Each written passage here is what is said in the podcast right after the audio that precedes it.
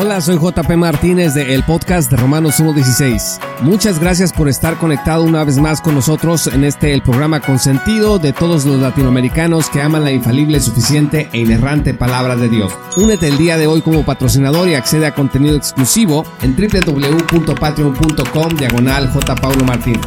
Disfruta del siguiente episodio que hemos preparado especialmente para ti.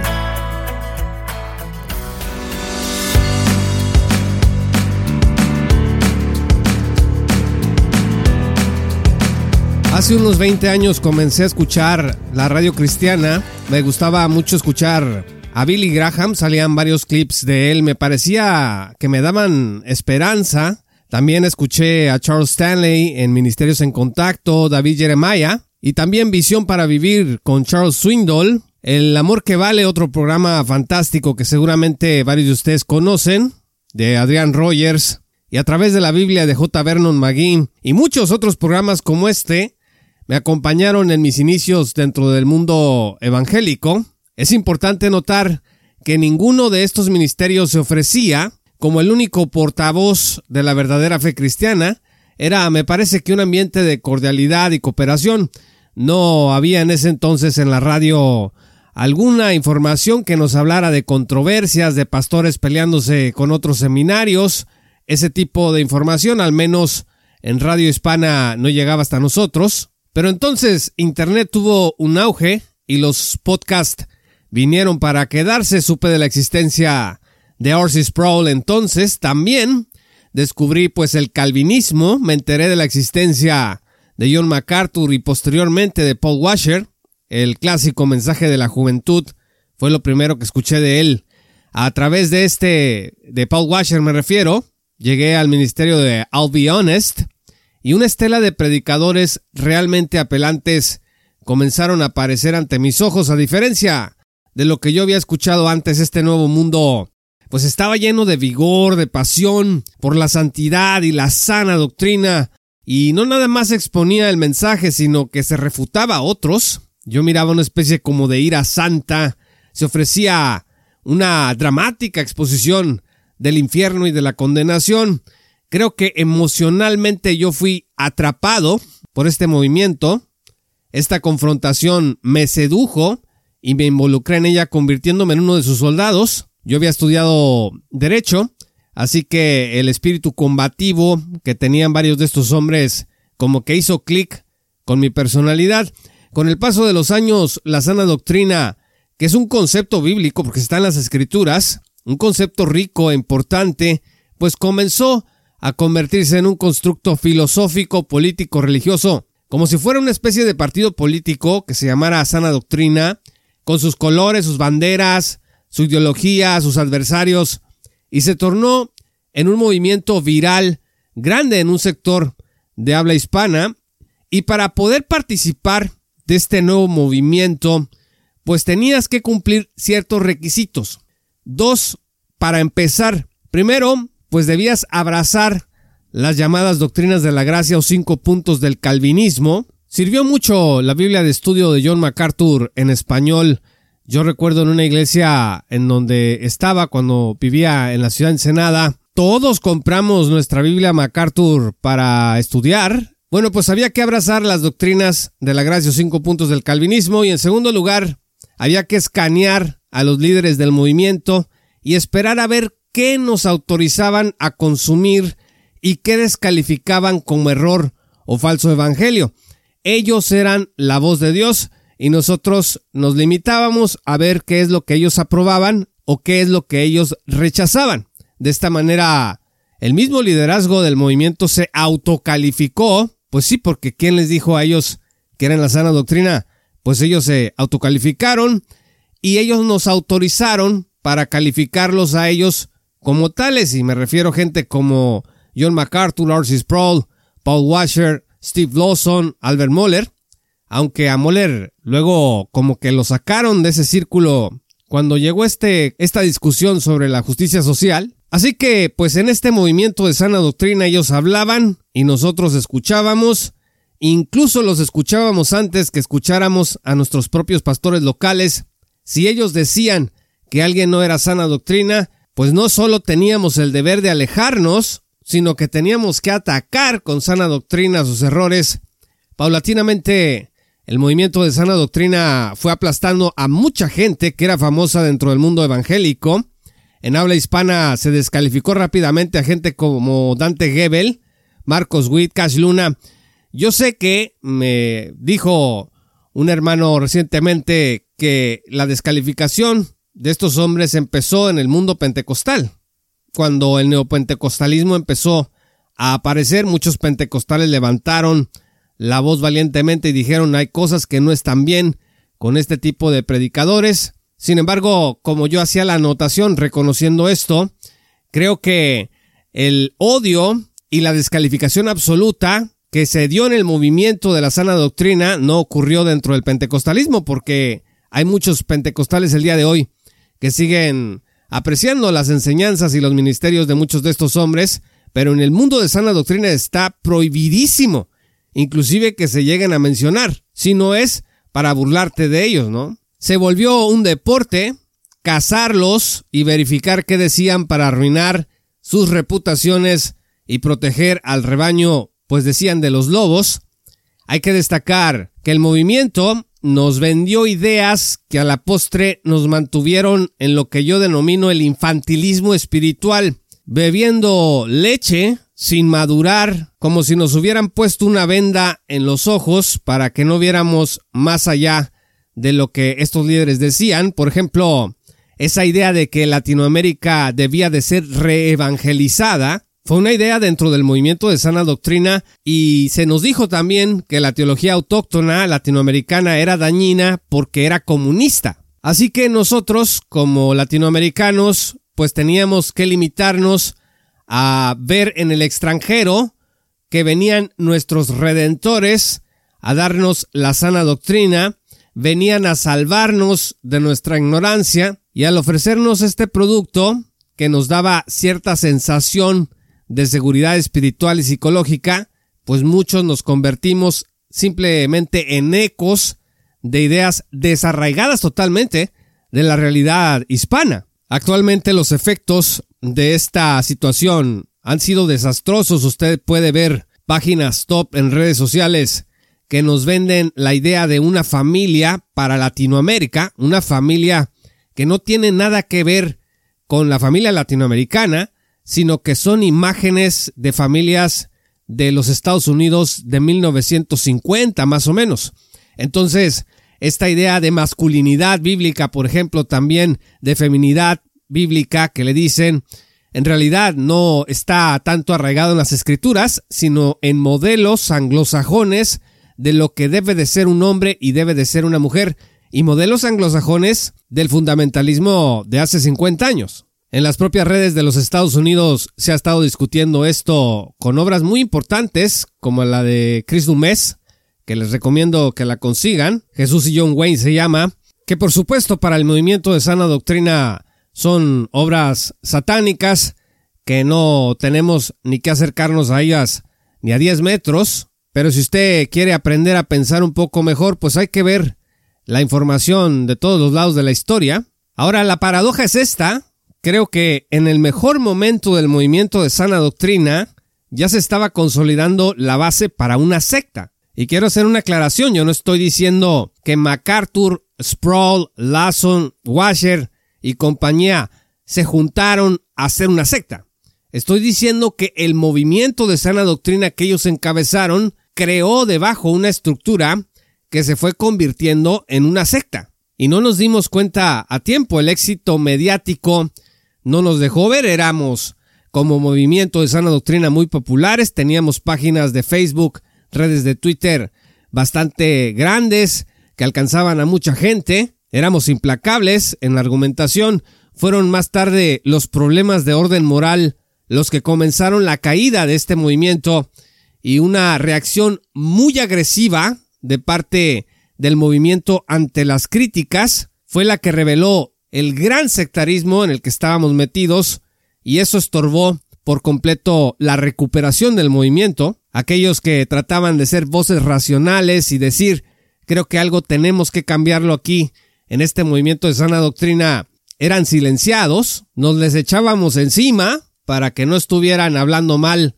de los líderes del movimiento. Ahora, yo considero que con la muerte de Orsis Sproul, el movimiento se debilitó de forma muy importante. Creo que este fue el inicio de la caída, porque a diferencia de otros líderes que solían ser muy melodramáticos, intransigentes en su tono, a veces más viscerales que doctrinales, Sproul era un hombre culto, era prudente, un genio de la comunicación. Su cara era como la de un abuelo bonachón que está dispuesto a recibirte, a abrazarte, a enseñarte en su regazo las verdades de forma sencilla y fácil de memorizar. Creo que la amistad entre Orsis Sproul y John MacArthur fue más provechosa para MacArthur porque Sproul le daba un toque estético de estabilidad y objetividad a las constantes batallas en las que se metía el pastor de Grace, porque Sproul no tenía esa costumbre de estar atacando ministros, de estar atacando seminarios, y bueno, eh, MacArthur sí la tenía, y Sproul creo que le daba esta nota de seriedad. En la parte raza del movimiento de sana doctrina, pues estábamos todos nosotros, los podcasters, los youtubers, creadores de páginas que reproducíamos todo lo que los líderes decían y la influencia de Sproul se podía sentir cuando nosotros, por la gracia de Dios, mesurábamos un poquito nuestro discurso, pero cuando Sproul se murió, además de llorar, varios de nosotros tomamos la decisión de agarrarnos del líder más fuerte en turno que quedaba, y en mi opinión ese fue John MacArthur. Pasaron dos eventos que sembraron al mundo y que también abonaron para que el movimiento de sana doctrina concluyera con su sectarización. El primer evento fue la llegada de Trump, Donald Trump, al poder y la época de oro de la batalla cultural con el triunfo de Bolsonaro y otros populistas de derecha. Se decía que el movimiento de sana doctrina del fundamentalismo era antipolítico, que nada más estábamos esperando que llegara el rato para irnos de esta sociedad en decadencia, pero no déjeme decirle que el movimiento de sana doctrina se subió y fuerte a la política, particularmente en Estados Unidos del republicanismo y en el resto de América Latina, pues los adeptos nos subimos a las campañas de los candidatos de derecha. Y el segundo evento que ocurrió en el mundo fue la pandemia COVID-19 y la cuarentena. Esto trajo diferentes desafíos, como veremos enseguida. Desde entonces, la salud del movimiento de sana doctrina se empezó a deteriorar aceleradamente porque los adeptos del movimiento pasamos de ocuparnos de la refutación de los errores doctrinales de los demás desde nuestro neocalvinismo a subirnos a las campañas políticas y comenzar a predicar que unos partidos eran de Dios y otros partidos eran del diablo. La polarización se elevó a niveles enfermizos al grado de que uno de los líderes del movimiento, el pastor John MacArthur, declaró que solo los verdaderos cristianos votarían por Donald Trump. Pues imagínese, estas ideas las exportamos a nuestros países de habla hispana durante las elecciones y tenías a pastores, a líderes de opinión del movimiento de sana doctrina en Hispanoamérica, hablando a favor de ciertos candidatos de derecha en sus países, publicando, diciendo que los verdaderos cristianos votarían por ellos, pequeños MacArthurs empezaron a polular en Latinoamérica y así se añadió el tercer requisito para formar parte del movimiento de sana doctrina, que era votar por el partido político aprobado por el liderazgo del movimiento. Nuestra teoría política de sana doctrina, como casi todo lo demás, no resultaba de nuestra propia reflexión crítica de la realidad, sino de lo que se nos decía que debíamos creer para ser sanos. Los conceptos pro vida, pro familia, pro armas, y libertad, pues fueron eslóganes que hicieron más fácil la instrumentalización de la iglesia en manos de los políticos en turno. Si es pro vida hay que votar por él, simplemente ahí se acabó nuestro razonamiento político.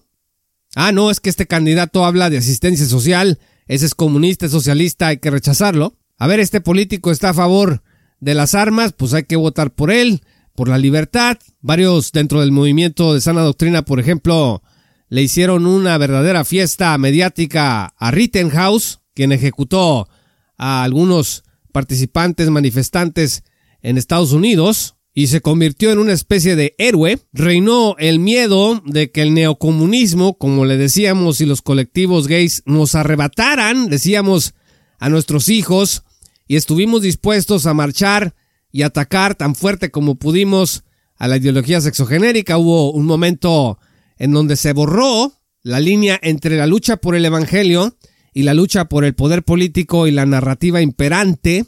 En lo que a mí respecta, en este punto fue donde yo me bajé definitivamente de este movimiento de así llamada sana doctrina, pero ya metidos en esta crisis de identidad, porque yo pienso que eso fue el no saber quiénes éramos en Cristo, pues las decisiones de los líderes del movimiento de sana doctrina en medio de la pandemia constituyeron un clavo más al ataúd de la razón, se comenzó a negar dentro del movimiento de sana doctrina y a ser parte, una característica identificadora del movimiento de sana doctrina, el decir que la pandemia pues era una farsa, negar que fuera real, se abrieron litigios de parte de algunas iglesias del movimiento para poner el ejemplo de cómo debíamos enfrentar, decíamos, la tiranía del César, que quería destruir la fe cristiana para siempre. También abrazamos otras teorías de la conspiración alrededor de las vacunas, de un presunto plan para crear una nueva sociedad sin lugar para el cristianismo ortodoxo y bíblico de sana doctrina.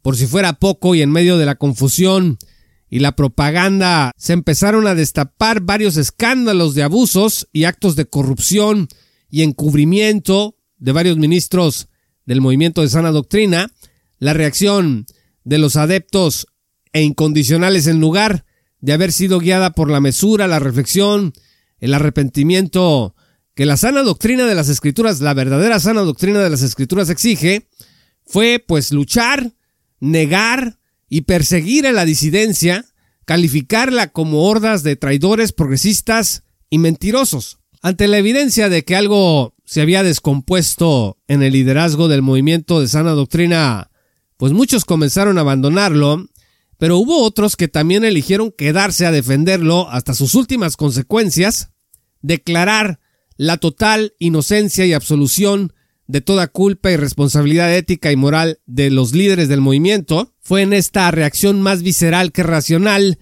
que gente como Steve Lawson declaró que el 5% de John MacArthur valía más que todo el mundo evangélico junto, se rompieron amistades, contactos, Hubo toda clase de insultos y descalificaciones que emergieron en las ansias de detener, o sea, había que parar la crítica al movimiento que otrora parecía haber alcanzado el nivel de la respuesta de Dios a todos los problemas de la iglesia en el mundo. Oye, pues era el movimiento que iba a reevangelizar Latinoamérica, que iba a traer el verdadero conocimiento a nuestras tierras, y resulta que este movimiento había dado evidencias de estar podrido desde dentro, Así que había que defenderlo como diera lugar. La defensa del movimiento alcanzó extremos infortunados. Algunos comenzaron a ver entre los adeptos del movimiento una adhesión incondicional a sus líderes, semejante a la que desarrolló el culto de la luz del mundo alrededor de su líder. Pues estimados amigos, fue así como un movimiento legítimo que buscaba honrar la palabra de Dios en todas las áreas de la existencia degeneró en un sectarismo que inclusive gente no cristiana y no relacionada con las iglesias comenzó a ver y a criticar. Yo todavía espero que se escriba alguna obra, no de un teólogo, ¿eh? sino algún psicólogo, algún especialista en salud mental, que pueda ver cómo este movimiento realmente se convirtió en un grupo de radicales e incondicionales. Sería muy interesante ver una obra así. ¿Qué es lo que sigue? Creo que esto es parte del juicio purificador de Dios dentro de su iglesia. Primera de Pedro 4:17 dice que el juicio debe de empezar por la casa del Señor. Algo bueno va a salir de este empañamiento de la gracia de Dios que se debe al declive espiritual e idolátrico de muchos. Los cristianos que estén dispuestos a aprender y arrepentirse van a hallar una oportunidad para salir más fortalecidos en la gracia y la santidad de la verdad con una mente más clara, menos propensa a volver a caer en sectarismos y discusiones inútiles. Pero aquellos que se resistan a cambiar, pues van a seguir enraizados en el temor, en el miedo, porque seguirán creyendo que la intransigencia es fe y que si ceden, están traicionando esa fe, contrariando a sus líderes que les enseñaron a ser así. En una mente radicalizada, las cosas o son blancas o son negras, y admitir alguna debilidad en su sistema, pues va a ser como pararse a la orilla de un arrecife y sentir el vértigo de caer en espiral en la negrura del vacío de la nada. Estimados amigos, la decisión está en nuestras manos si vamos a aprender de lo que nos ha ocurrido dentro de este movimiento y salir adelante aprovechando lo bueno y desechando lo malo, o si vamos a permanecer radicalizados hasta el fin sin darle oportunidad a nuestro espíritu de que madure. Muchas gracias estimados amigos y patrocinadores por escuchar este programa. Yo soy JP Martínez de el podcast de Romanos 1.16. Si aún no eres patrocinador, te invito a que te unas en www.patreon.com diagonal J. Paulo Martínez. Accede a contenido exclusivo y apoya la sana divulgación bíblica y teológica en el mundo de habla hispana. Muchas gracias y que el Señor los bendiga. Hasta que volvamos a encontrarnos.